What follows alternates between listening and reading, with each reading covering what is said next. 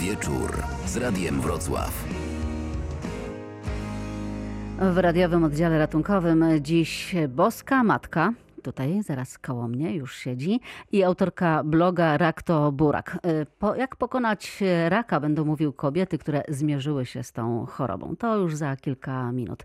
Dziś także o proteście lekarzy rezydentów powiemy, kim są i czego chcą młodzi medycy.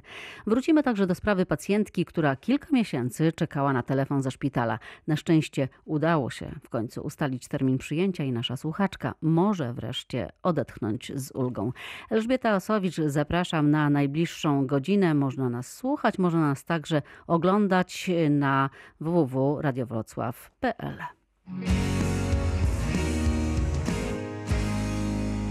W studiu już gości, ale zaczynamy od historii, o której dziś mówiliśmy w naszych e, serwisach. Starsza pani, pani Anna, czekała prawie trzy miesiące na telefon ze szpitala.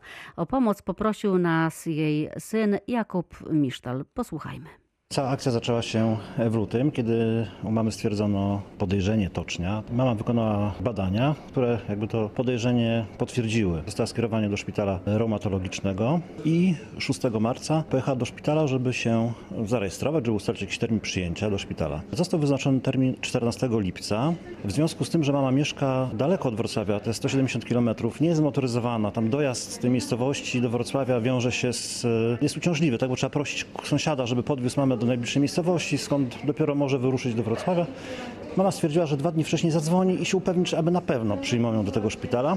I co się okazało? Że nie zostanie przyjęta do szpitala. Co więcej, została poinformowana, że od 14 lipca codziennie między godziną 14 a 15 ma oczekiwać na telefon ze szpitala, w którym zostanie poinformowana, że musi się stawić w szpitalu na drugi dzień o 7.30.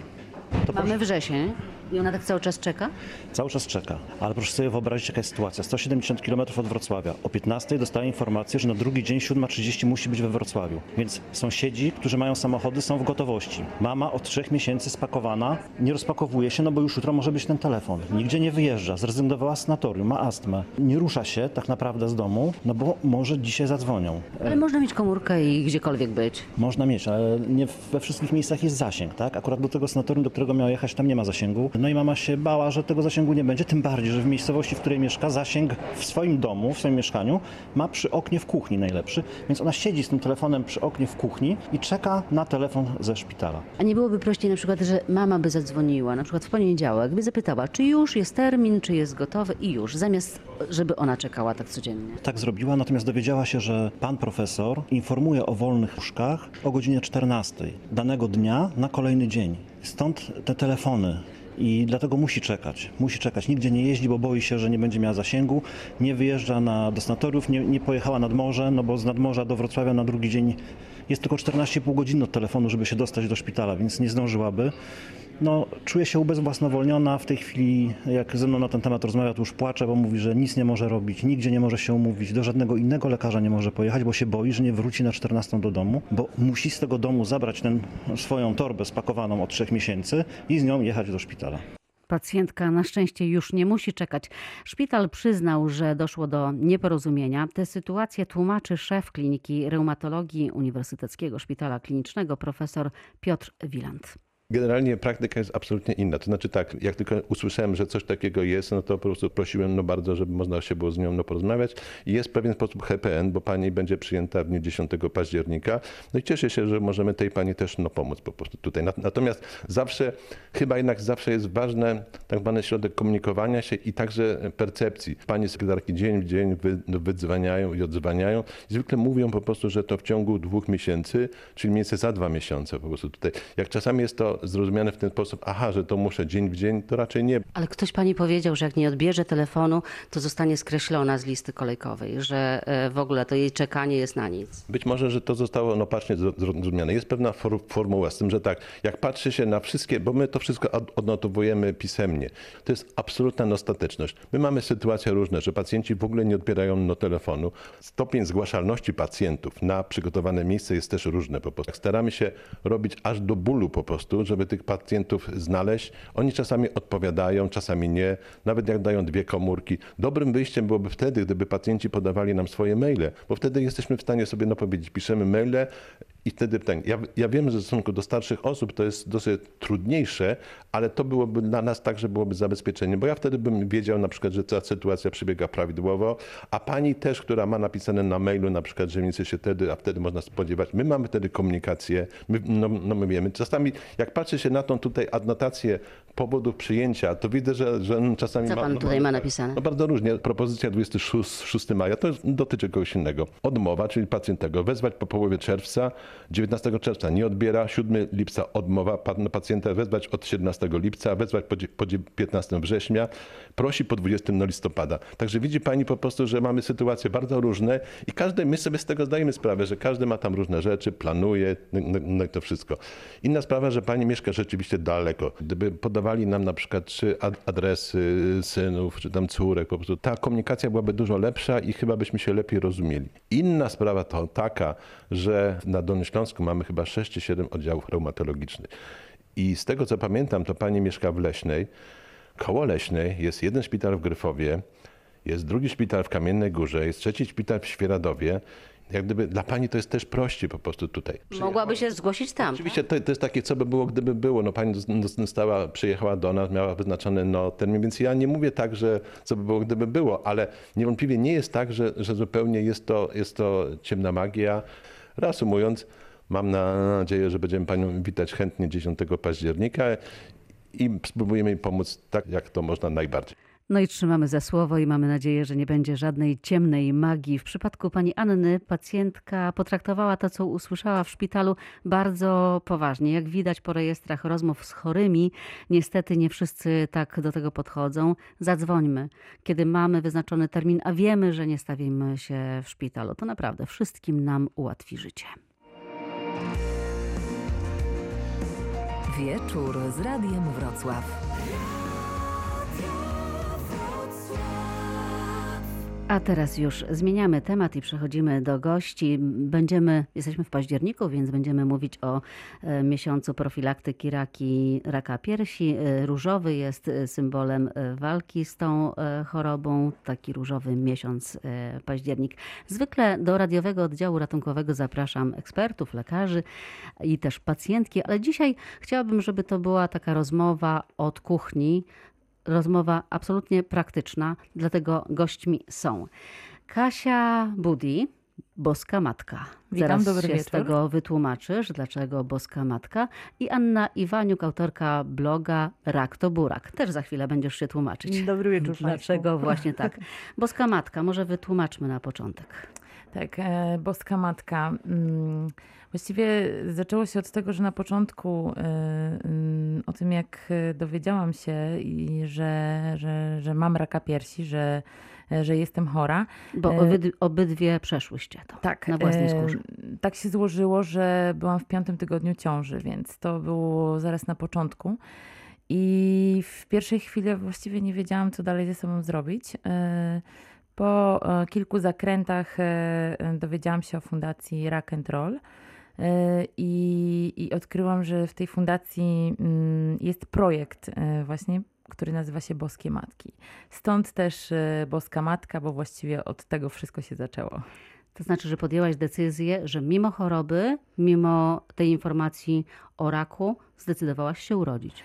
Tak, e, dlatego że e, jakby mm, zanim dowiedziałam się o chorobie, e, tak bardzo czekaliśmy z mężem na te dwie kreski i wtedy, kiedy już dowiedzieliśmy się o tych dwóch kreskach, to właściwie to było dla mnie priorytet, a ta choroba stała się jakby takim dodatkiem do, mm, nie wiem czy mogę tak powiedzieć, ale wisienką na torcie, mm, żeby po prostu nie było za lekko. No, ale to naprawdę e, dramatycznie trudna sytuacja, bo z jednej strony zagrożone jest życie dziecka, no i twoje. Tak, y, na pewno trzeba y, sobie to wszystko wyważyć i zastanowić się, y, co chce się dalej. Ja na swojej drodze na samym początku, odwiedzając różnych lekarzy, spotkałam się z zapytaniami, gdzie lekarze wprost zapytali mnie, czy nie chce pani usunąć ciąży. E, Dowiedziałam się też od kilku lekarzy, to, że to jest ich obowiązkiem, żeby zapytać e, o to. E, Więc jak ja słyszałam, że lekarze proponują mi usunięcie ciąży, no to nie była to dla mnie dobra informacja i oczywiście nie przyjmowałam tego do wiadomości.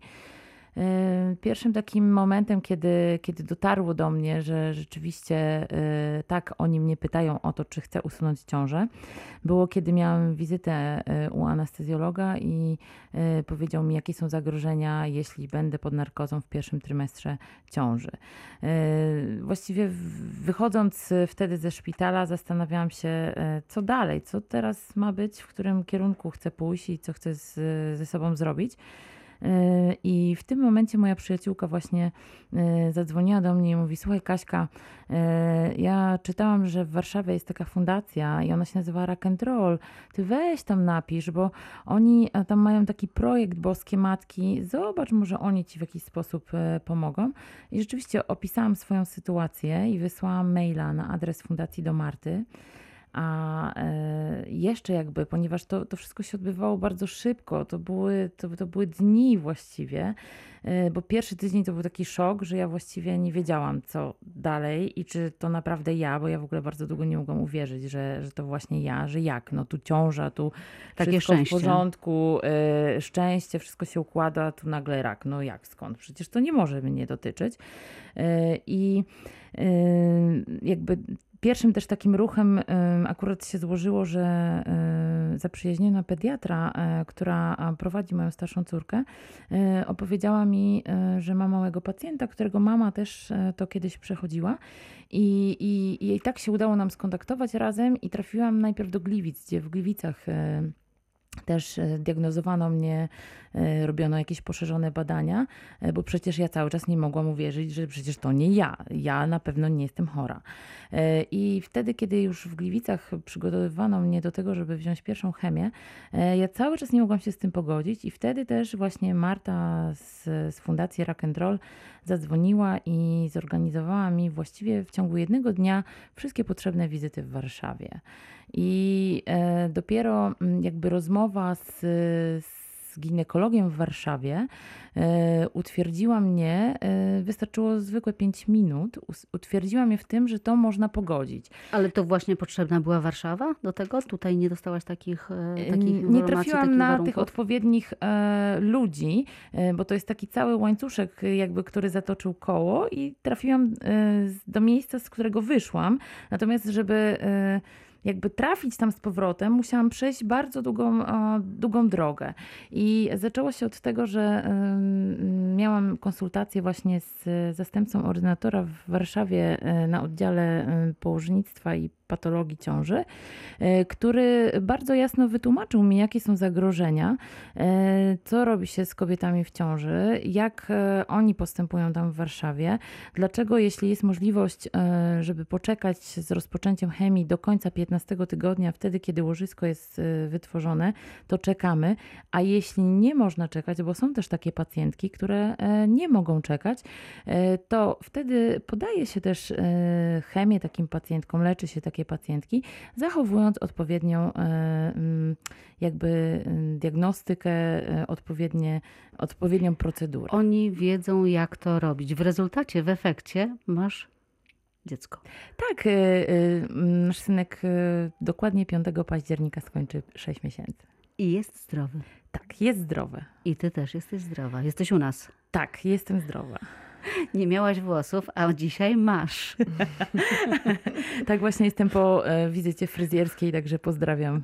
Proszę Państwa, można nas oglądać na stronie internetowej radiowrocław.pl, bo obie moje panie, moje y, y, goście, panie przyszły prosto od fryzjera. Anna, Aniu, ty też y, od fryzjera prosto, a też tak. nie miałaś włosów, jak się widziałyśmy ostatnio. Tak, nie miałam włosów w sumie chyba trzy razy. Właśnie, powiedz, jak to było z tobą. Dlaczego zaczęłaś pisać e, bloga Rak to Burak? Yy, No moja historia jest troszeczkę inna. Yy, Ja zachorowałam w 2014 roku, znaczy właściwie odkryłam, że mam guza w piersi w 2014 roku właśnie pod koniec września. Jak to się odkrywa?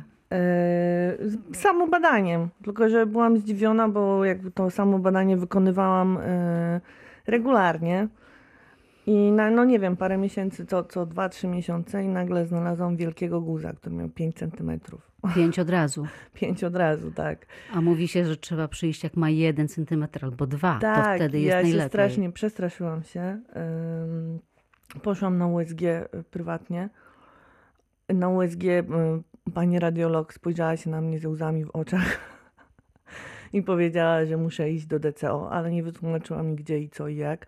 No ja przerażona tam poszłam do tego DCO, stanęłam na środku, na środku dziedzińca jak taka sierotka i nie, właściwie nie wiedziałam kompletnie co mam zrobić.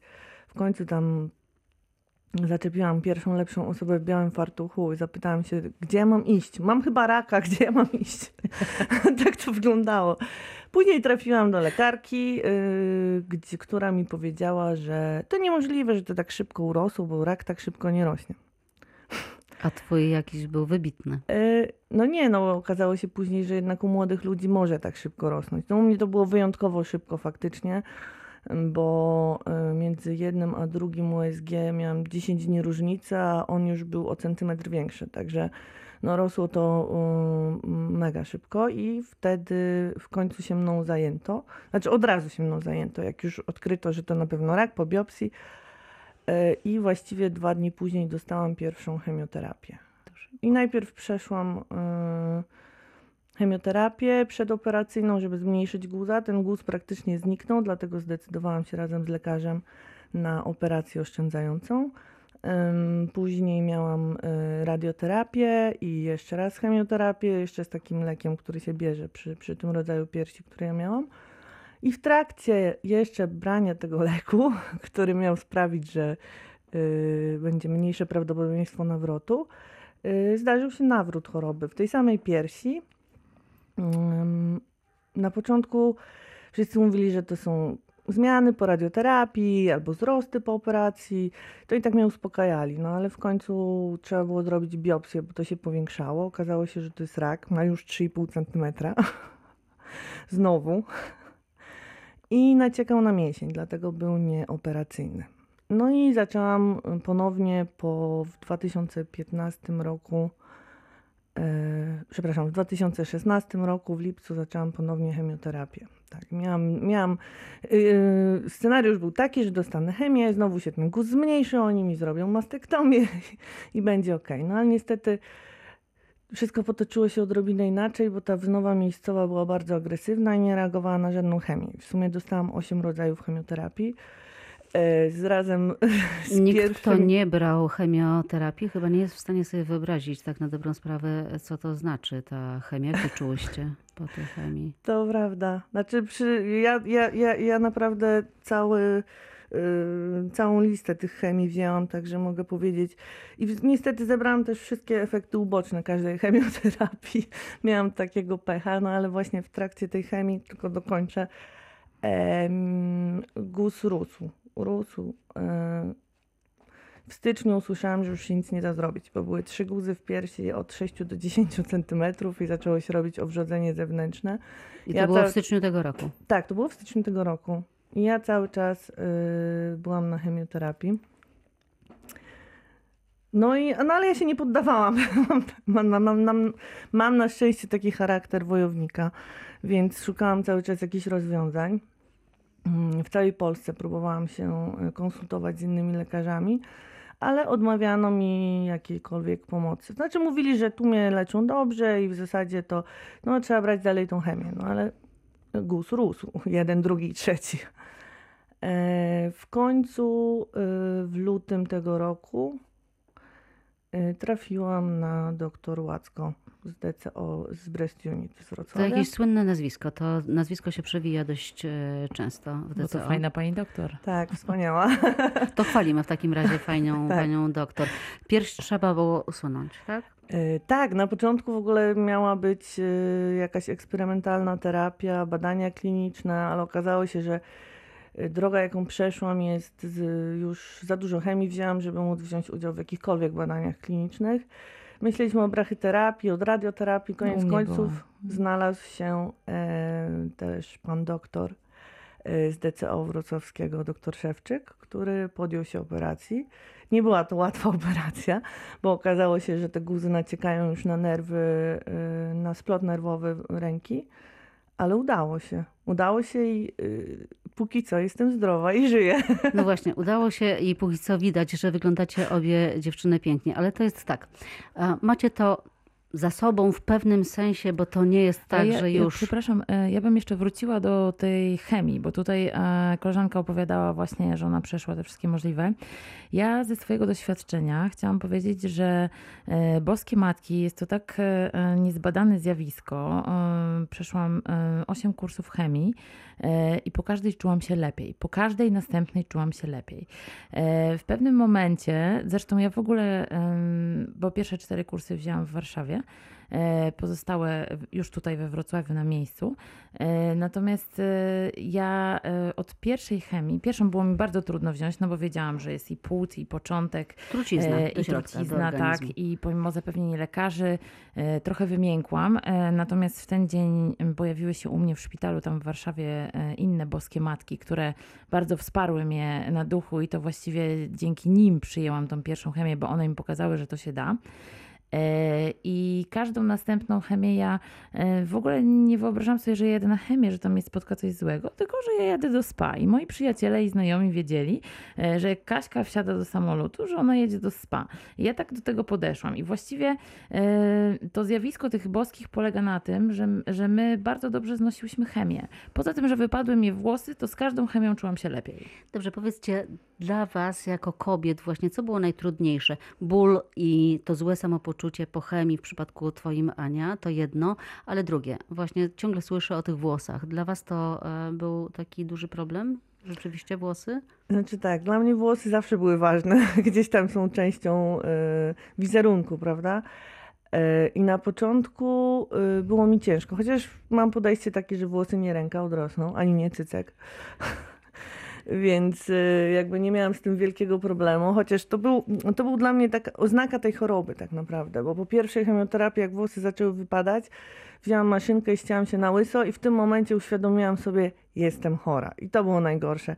A później, później nawet lubiłam chodzić łysa, bo już za drugim czy trzecim razem, jak wypadły mi włosy, to w zasadzie nie nosiłam żadnych peruk ani chustek, tylko chodziłam całkowicie łysa i ludzie właściwie tak na mnie patrzyli. Ja się zawsze mocno maluję, ubieram, jakoś się tam staram się ubierać w miarę dobrze i myślę, że wielu ludzi myślało, że jestem taka, takim freakiem. Ekstrawagancka. Jeśli chodzi o mnie, to, e, to ja też nie miałam jakby z tym problemu. I rzeczywiście po pierwszej czerwonej chemii wypadły włosy w ciągu dwóch tygodni. E, To była dla mnie nowa sytuacja. E, I akurat tak się stało, że to była zima, więc e, ja chodziłam wszędzie w takich czapeczkach, nawet nie zakładałam żadnych chust, tylko po prostu zwykłe czapeczki mojej córki najlepiej mi się nosiły. E, Natomiast e, ponieważ to było zima, więc bardzo dużo ludzi tak naprawdę nie wiedziało, że, e, że ja jestem po chemii. Cała sytuacja jakby trochę się zmieniła, ponieważ ja postanowiłam zrobić coś dobrego w tej całej chorobie i oddałam swoją, swoj, swoją, jakby swoją osobę dla Fundacji Rock and Roll i wzięłam udział w kampanii 1% e, teraz w tym roku, który był Matka, Ciąża i Rak. I byłaś, wisiałaś na billboardach. Tak. I tam Więc- byłam łysa i właściwie e, wszyscy rozpoznają mnie tylko po oprawkach, bo to cały czas te same oprawki, co mam dzisiaj w studio, były na billboardach. Dziewczyny, opowiedziałyście trochę, jak sobie radzicie z chorobą. Za chwilę powiemy o tym, e, o tych badaniach profilaktycznych, o tym, co zrobić, e, żeby się nie zachorować. To się nie da tak naprawdę, ale co zrobić, żeby szanse na wyleczenie były jak największe. To już za moment.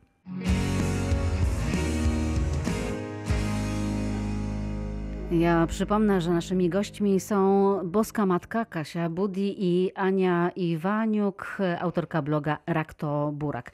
Dziewczyny, mm, nie da się zapobiec y, i y, spowodować, że nie zachorujemy na pewno. Nawet jak będziemy się dobrze prowadzić, nawet jak będziemy się dobrze odżywiać, wysypiać, dbać o siebie i tak dalej. Więc e, tak naprawdę taką najbardziej skuteczną metodą dania sobie szansy jest wczesne wykrycie. Wczesne wykrycie to samobadanie. Robiłyście to? Samobadałyście się? Tak. Nie. Właśnie. Nie, bo... Nie, ale to nie było, że ja się nie. ba- Ja jakby sama nie obmacywałam się e, co drugi dzień, natomiast e, chodziłam e, bardzo skrupulatnie co pół roku na USG piersi. Więc Ale jakby... pół roku to trochę chyba rzadko. Jednak trzeba robić to częściej. Słyszałam, że raczej w tych wszystkich poradnikach pisze się raz na miesiąc. Nie co drugi Mhm. dzień, ale raz na miesiąc. To by się Badać przydało. się. Ba- samo badać. Tak. Więc co robimy? Podnosimy rękę, tak? Powiedzcie dziewczyny, jak to się robi? No Ania, ty przecież doskonale to wiesz. Zrobisz to na tej piersi, którą masz. No generalnie można to zobaczyć w internecie, wszędzie jak się wpisze samo badanie piersi, yy, bo tych infografik jest bardzo dużo. Podnosimy ale generalnie rękę. tak, podnosimy rękę i Macamy powoli się. jakby Za głowę, okrągłymi, tak. za głowę i dotykamy piersi okrągłymi ruchami, Ruchami, tak. dookoła, krok po tak. kroku, Przede wszystkim kawałek musimy po też oglądać Bardzo te dobrze piersi to przed robisz. lustrem. Dobrze to robię. Tak, bardzo Tak. dobrze. Elu. Widzą Państwo to w y, Musimy też internecie? oglądać te piersi przed lustrem, na przykład stanąć, oprzeć się właśnie tutaj za Pod pa- boki. pod boki tak, i popatrzeć, czy nie widać na przykład jakichś zgrubień, jakichś wystających kusków, yy, pomarańczowej skórki, jakiegoś wciągnięcia gdzieś, Tak. sprawdzić, czy z sutka nie leci jakiś płyn. Yy, no i Pod też prysznicem pod- dobrze jest to robić, bo Tak. wtedy skóra namydlona taka e, Jest dobrze, łatwiej, się, mhm. dobrze się poddaje. Dobrze jest to też zrobić należąco. Tak, zgadza się. Wtedy też inaczej. Byłam kiedyś na takim badaniu u, e, kontrolnym u lekarza i mi to zajmuje powiedzmy kilka minut, e, natomiast on to zrobił. Nie, wszystko w porządku. Ale po też prostu. jakby e, bardzo ważna jest e, taka też diagnostyka, w sensie, że chodzenie na, e, na te badania, przede wszystkim e, USG. Tak, to jest drugi krok. Pierwsze, co możemy zrobić na pewno w domu, to samo badać się. Zresztą y, są w tych przychodniach takie fantomy, można tam się nauczyć. Można też rzeczywiście w internecie sprawdzić, są filmy, jak Tak, dokładnie, precyzyjnie tego. to robić. Mhm. Drugi krok USG. Tak. Co dwa lata. Albo co E, rok. Co rok, e, myślę, że co rok. I tutaj też jest e, jakby w rękach lekarza, żeby o to zadbał i żeby nam dał skierowanie. I jeśli cokolwiek, którąkolwiek z Was zaniepokoi, e, dziewczyny, zaczynajcie od lekarza rodzinnego. E, lekarzowi rodzinnemu trzeba o tym opowiedzieć e, i jestem przekonana, że Was poprowadzi dalej. Ja, ten, ja tego kroku niestety nie miałam, ponieważ chodziłam profilaktycznie, mówię, do ginekologa i co pół roku dostawałam skierowanie na USG piersi. E, Rzeczywiście guza nie wymacałam, nikt go nie widział do tej pory. e, Znaczy do tej pory już teraz go widział, ale w tamtym czasie. E, I, i właściwie dlatego byłam tak zdziwiona i przekonana, ponieważ był tak Byłaś przekonana, że jesteś zdrowa, że Tak. nic ci nie jest. tak, był tak umiejscowiony, że właściwie no, ja go nie czułam, nie widziałam. Nawet ginekolog, pierwszy ginekolog, który mnie badał jeszcze nas, powiedział, że to na pewno nic groźnego. USG. e, Raz e, na rok, co Znaczy, najmniej. Dobrze by było, gdyby lekarze chcieli dawać to, to skierowanie na USG, bo na A przykład spotykasz się z tym, że nie chcą? E, powiem tak, no w moim przypadku akurat, ja w rodzinie nie miałam żadnego raka. E, miałam 28 lat w, w momencie zachorowania, e, więc w ogóle byłam poza jakąkolwiek grupą, która jest uważana za grupę e, zagrożoną. No właśnie, bo też poruszasz bardzo ważną rzecz, bo te takie bezpłatne badania są dla kobiet na przykład na mammografię w wieku od 50 Tak. do 69 lat, ale chorują też młode kobiety. Wy jesteście młode, ty miałaś 28 lat. Tak. Więc e, rzeczywiście bardzo wielu młodym takim osobom w ogóle nie przychodzi do głowy, że jak to? No przecież mi też nie przychodziło do głowy, że mogę zachorować, szczególnie, że ten temat był zupełnie obcy dla mnie. No. W moim przypadku też e, e, ani w rodzinie e, nie było w ogóle nowotworów piersi. E, I, I właściwie nie jestem obciążona genetycznie po wszystkich e, badaniach, które zostały zrobione. Ja też E. Przy- Też dlatego bardzo często jest tak, że ten rak przychodzi niespodziewanie i my w ogóle nie wiemy skąd on przychodzi i dlaczego. Natomiast chyba nie ma odpowiedzi na pytanie Wiesz dlaczego. co, ja to sobie jakoś wszystko ułożyłam w, głowę, i- w głowie i, i jestem o tym przekonana i to wiem, że każda choroba ma swoje też podłoże takie psychiczne.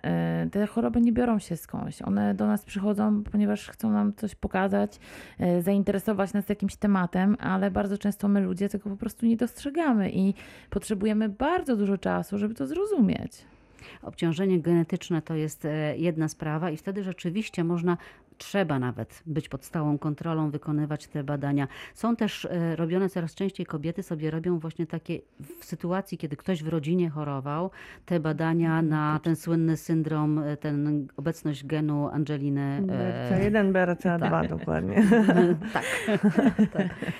Tylko wiesz co, to też jest bardzo, bardzo mylne, dlatego że jak e, ja jeszcze na początku tej swojej drogi zrobiono mi ten BRCA1, BRCA2 i e, lekarz w Gliwicach e, genety, który mi e, dawał wyniki, mówi do mnie, ja mówię tak, to, to co, to teraz już na pewno e, już nie, nie zachoruję, jestem zdrowa, jakby wszystko, e, będę zdrowa, będzie wszystko okej. A lekarz do mnie mówi tak, wie pani co, e, bo to jest tak jakby pani miała ogromny płot i były dwie sztachety, które pani wypadły i my te dwie sztachety żeśmy zbadali. Ale jeszcze jest 1570 parę innych e, genów, e, w których też może być jakaś mutacja i my nie jesteśmy w stanie zbadać wszystkich. No dobrze, ale profilaktycznie można usunąć obie, obie piersi. W sytuacji, kiedy w rodzinie już były takie przypadki, i to się robi już w Polsce, w takich sytuacjach, kiedy babcia zachorowała i umarła na raka, mama zachorowała i umarła na raka, młoda kobieta, która Tak, chociaż to nie jest też takie proste wcale. nie jest prosta. Bo nie można tego tak sobie zrobić. e, Na życzenie. Od, tak, na życzenie. e, I to jest dosyć skomplikowane. Trzeba znaleźć odpowiedniego lekarza, który nas odpowiednio poprowadzi też. No. Nie każdy z tą mutacją BRCA1 będzie mógł zrobić. To Tak, też jest to trudna prawda. decyzja psychicznie dla kobiety na pewno, żeby poddać się takiej e, decyzji. Wielka dyskusja, pamiętam, rozgorzała wtedy, kiedy Angelina Jolie to akurat e, zrobiła, ale też e, jej śladem poszły inne kobiety. Myślę, że, że to, że właśnie znane osoby na przykład mówią o tym problemie, to też przyczynia się do tego, że, że gdzieś tam ta świadomość jest większa. Ja tylko chciałam powiedzieć, że takie profilaktyczne usuwa- usuwanie piersi to się ludziom kojarzy z tym, że po prostu zostanie się płaskim. Nie, w momencie, w którym się robi to profilaktycznie, można zrobić jednoczesną rekonstrukcję, czyli od razu wyścina się całą tkankę, która jest pod skórą i wstawia się po prostu implanty, więc kobieta jest po, po, po, po usunięciu tych piersi jest po prostu od razu ma te piersi, Jak tak? to moje przyjaciółki mówią, Kaśka, ty to się umiesz ustawić i od razu będziesz miała nowe cycki. No właśnie, ale jak to jest? Czy to standardem już w polskich szpitalach jest, że jak kobiecie usuwa się całą pierś, wy mia- miałyście akurat początkowo, ty Ania, e, oszczędzającą operację, ale jak się usuwa, to od razu się Wszystko zależy od miejscowienia guza i od tego, czy jest taka w ogóle, czy, czy skóra nie jest zajęta, czy nie jest za blisko mięśnia. y, To właściwie nie nam tutaj osądzać, tylko To to, się lekarza, zostawia no. e, Decyzja lekarzom, lekarza. decyzją lekarza. Natomiast jakby wszystko tak naprawdę zależy od lekarza i od tego, ym, czy, czy on się podejmie tego, tak? Bo tu jeszcze wchodzi teraz kwestia w grę, czy NFZ zrefunduje e, takie operacje, bo to już tutaj w tym kierunku idzie, bo ja pamiętam jak było u mnie, jak żeśmy rozmawiali i z lekarzem dyskutowali, co w którym kierunku pójdziemy, to też w pewnym momencie doszliśmy do, do tego punktu, e, zobaczymy jak będzie w przyszłym roku z NFZ. Dobrze, drugi e, temat to jest, e, kolejny krok to jest mamografia. Wydaje mi się, że każda kobieta, która chce zrobić, która tylko chce, to ma taką możliwość rzeczywiście zrobienia mamografii. mamografii. Jest mnóstwo programów profilaktycznych, nawet nie tylko dla tych e, osób w wieku tam 50-69, natomiast e, te mamobusy jeżdżą jak opętane, tylko wejść do nich po prostu, tylko, tylko się poddać. Jest, jest to możliwe, ale ja też e, pamiętam m, słowa e, doktora Matkowskiego, z, profesora Matkowskiego przy otwarciu Breast Unita, na którym miałam okazję e, być, gdzie, gdzie on też tutaj podkreślał, że jeśli, e, że jest ta diagnostyka, że e, wystarczy tylko chcieć przyjść, wystarczy się badać. Wiadomo, że jeżeli nie ma nic naglącego, że trzeba odczekać w tej kolejce, bo są pilniejsze przypadki, Natomiast jakby no jest ten sprzęt, można z niego korzystać i wystarczy skierowanie. I z tym skierowaniem trzeba się udać. Właśnie, bo te kobiety, o których mówię, 50-69, one bez skierowania. A- Natomiast, natomiast jak ma się skierowanie, no to Znaczy też z tą jest to mamografią to, też nie jest tak, że, że, że każda kobieta powinna mieć mammografię, bo w przypadku młodych kobiet i kobiet szczupłych, które mają gruczołowe piersi, mammografia jest bez sensu. I w zasadzie robi się ją tylko w momencie, kiedy już Ale- jest No ale to y, też znowu zostawmy to lekarzowi, Tak, który tak, zdecyduje, czy jest to, że- potrzebne USG, czy jest potrzebna już mam mamografia. Tylko, że Ale warto idąc- o tym wiedzieć. Idąc też dalej, to teraz już tu u nas we Wrocławiu, właśnie w Breast Unicie, e, jest e, Ja pierwszy tylko w dodam, że aparat. tak, ja tylko dodam, że breast unit, bo używasz tego sformułowania, to jest taki, takie centrum leczenia chorób piersi. Zresztą e, to się nazywa Centrum Chorób, e, Centrum Raka Piersi, tak? Centrum e, chorób piersi. E, Właśnie, a to powinno być leczenia, a nie centrum Dokładnie, chorób tak. piersi. Tak, tak to- Zabrakło słowa leczenia. Ale tak czy owak, e, to jest właśnie takie kompleksowe miejsce, gdzie jest wszystko. Tak. Od poradni po e, wszystkie specjalistyczne badania, Tak. najnowocześniejszy sprzęt i Tak. specjalistów, którzy są no, wyczuleni, wyspecjalizowani, mają ogromne doświadczenie Tak, właśnie w tym i kierunku. właśnie o, mamy e, przyjemność mieszkać tutaj we Wrocławiu, gdzie to centrum zostało otwarte i naprawdę e, aparat i sprzęt, e, na którym teraz pracują lekarze, jest e, najnowocześniejszy, jaki mamy tutaj w Polsce. I nawet dla kobiet, którym nie da się zrobić mammografii, jest taki aparat, który się nazywa Airbus, czy coś w tym stylu. Ja osobiście go widziałam, gdzie każdą pierś się da zbadać w trójwymiarze i to jest bezbolesne, bezdotykowe i wtedy lekarze też to badają. Czyli nie ma tego słynnego ściskania, tego imadła. No to jest chyba najgorsze w mammografii. No właśnie, no właśnie. Mhm. E, e, drogie panie, e, do, was nie muszę przekonywa- przekonywać, ale do słuchaczek naszych teraz się zwrócę. Która z was ma na biurku, w szufladzie, gdzieś w domu zaproszenie na mammografię bezpłatną? Tak, właśnie tutaj Kasia pokazuje na mnie. E, tak, bije się w pierś. Rzeczywiście, ja mam na biurku, leży zaproszenie i obiecuję, że pójdę.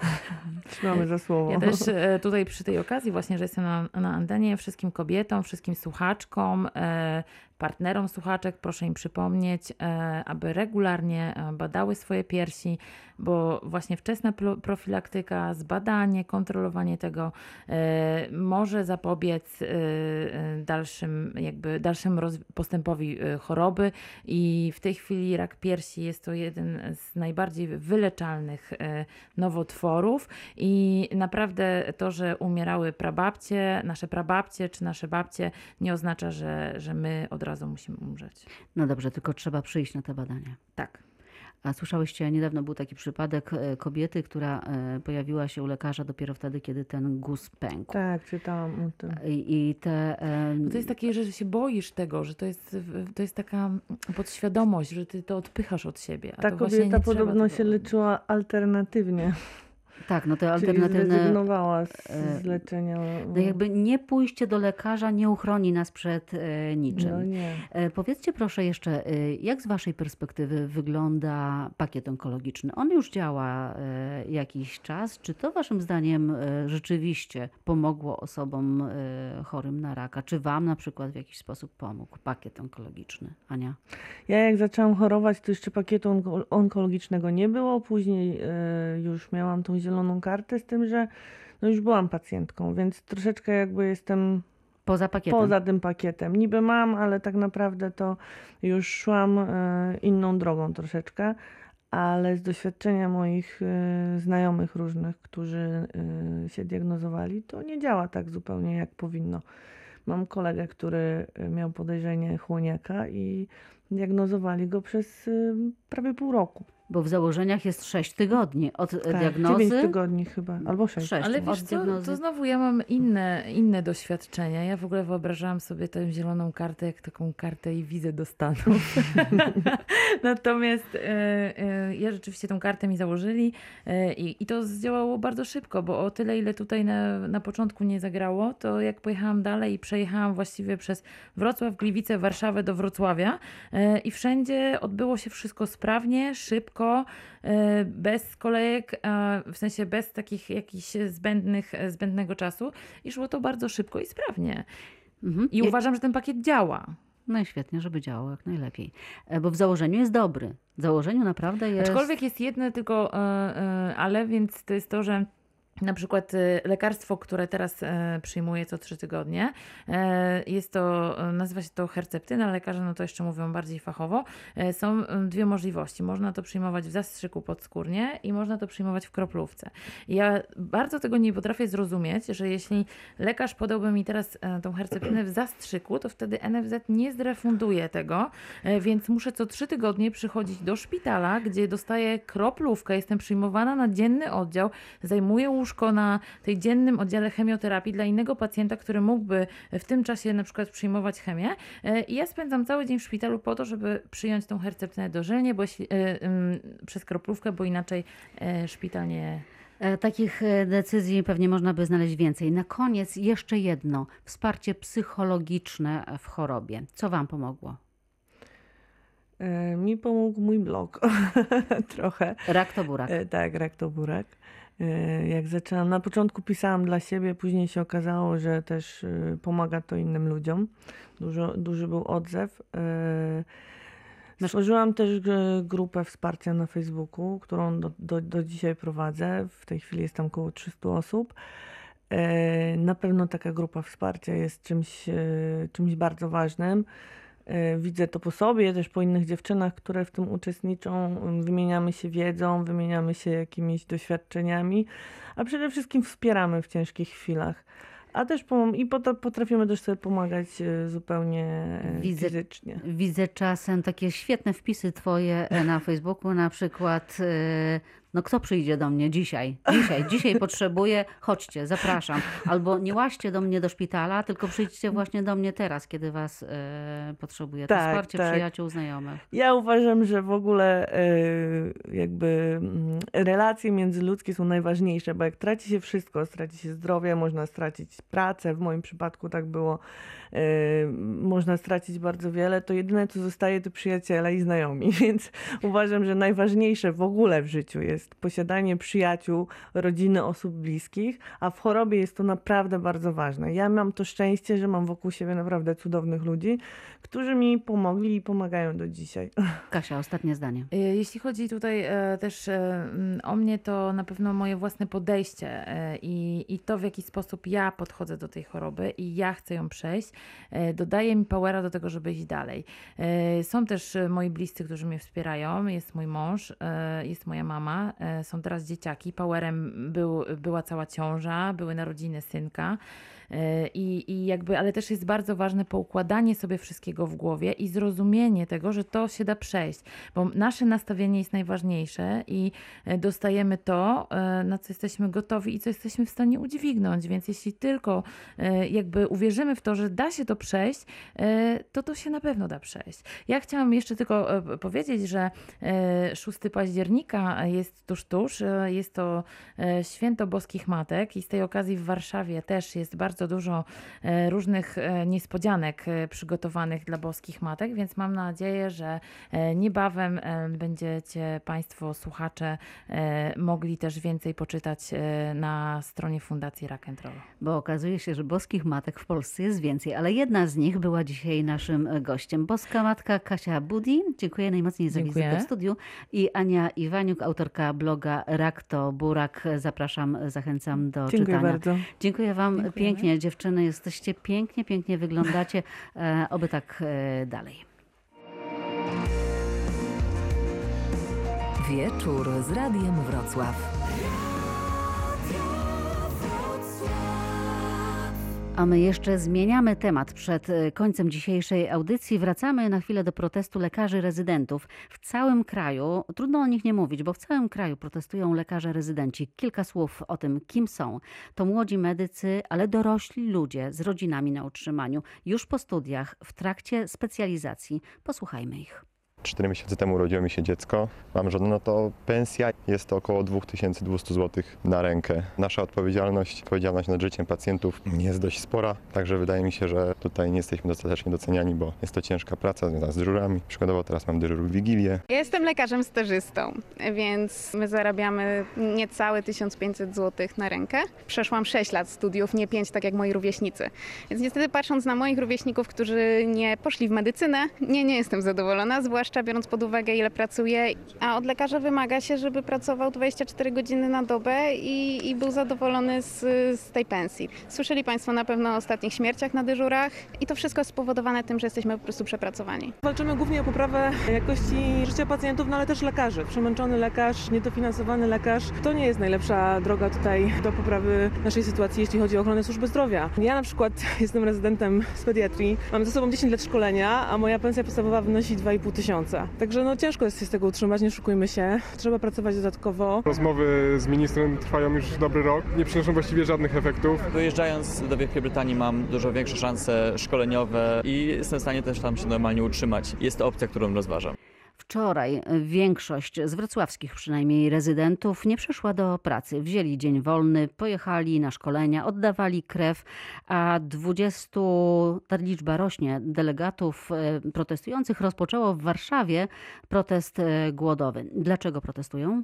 Łukasz Jankowski, wiceprzewodniczący Porozumienia Rezydentów, powiedział, że propozycja ministra Radziwiła nie rozwiązuje podstawowego postulatu, czyli wzrostu nakładów na ochronę zdrowia. Pomysł, żeby wynagrodzić tylko niektórych z nich i tylko tych, którzy rozpoczynają teraz specjalizację, a nie dać absolutnie żadnej podwyżki, a może minimalną podwyżkę tym, którzy już pracują, będzie prowadził tylko do skłócenia środowiska. Na to się nie zgodzimy, nie damy się skłócić i podzielić. Minister zdrowia Konstanty Radziwiłł ma nadzieję, że protest lekarzy nie zagrozi pacjentom. Że swoim protestem nie zaburzą udzielania świadczeń opieki nad pacjentami. To jest absolutnie fundamentalna sprawa i mam nadzieję, że, że tego mogę się spodziewać. Według propozycji resortu zdrowia młodzi lekarze otrzymają podwyżki wynagrodzeń o 100-150 zł miesięcznie. Ponadto dodatkowe 1200 zł otrzymają lekarze, którzy wybiorą jedną z sześciu deficytowych specjalizacji. Barbara Góra, Polskie Radio.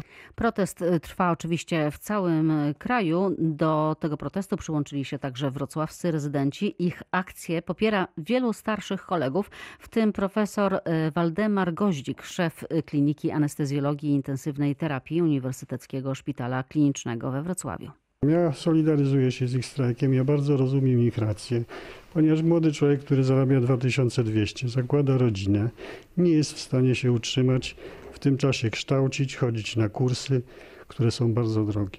Ilu tu rezydentów jest i jakie znaczenie ma to, że ich nie ma? Czy dzisiaj są? Dzisiaj nie mamy rezydentów. W klinice jest zatrudnionych 33 rezydentów, to jest bardzo duża liczba. Natomiast każdy z nich tak naprawdę pracuje przynajmniej na czterech etatach. W moim odczuciu to czasami są wagabundzi, ponieważ cały swój dobytek wożą w bagażniku i tylko się przemieszczają z jednego miejsca pracy do drugiego. To jest bardzo poważna sprawa i dopóki nie, nie będziemy sobie zdawać sprawy z tego, to będzie ogromny problem.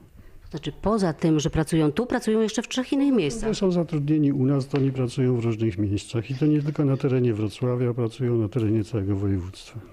Widzi pan, że są zmęczeni? Widzę, że są zmęczeni. Dzisiaj jak sobie poradziliście w związku z tym, że oni protestują? Poradziliśmy sobie, zabezpieczyliśmy planową operatywę na blokach operacyjnych. To się trochę odbywa kosztem intensywnej terapii, ponieważ koledzy z intensywnej terapii wspomagają blok operacyjny i właściwie pracują w ordynacji tak jak dyżurowej, czyli w takim zabezpieczeniu oddziału. 33 w całym szpitalu, a na intensywnej? To jest 33 na, w klinice anestezjologii i intensywnej terapii. Tylko tu? To jest armia. To jest armia. Dłużej to raczej? Nie, no to jest w ogóle nie do pomyślenia, żebyśmy wytrzymali w takiej, bez takiej liczby rezydentów. Natomiast to jest jeden specyficzny i specjalny dzień i to jest poświęcenie z naszej strony, ponieważ rozumiemy ich racje i chcemy ich w ten sposób jakoś wspomóc. Dla bardzo wielu szpitali w Polsce rezydenci są bardzo ważnym wsparciem. Tylko we Wrocławiu to jest kilkaset etatów. Dokładnych danych Urząd Wojewódzki nie podał, ale na przykład w Uniwersyteckim Szpitalu Klinicznym we Wrocławiu pracuje 280 rezydentów.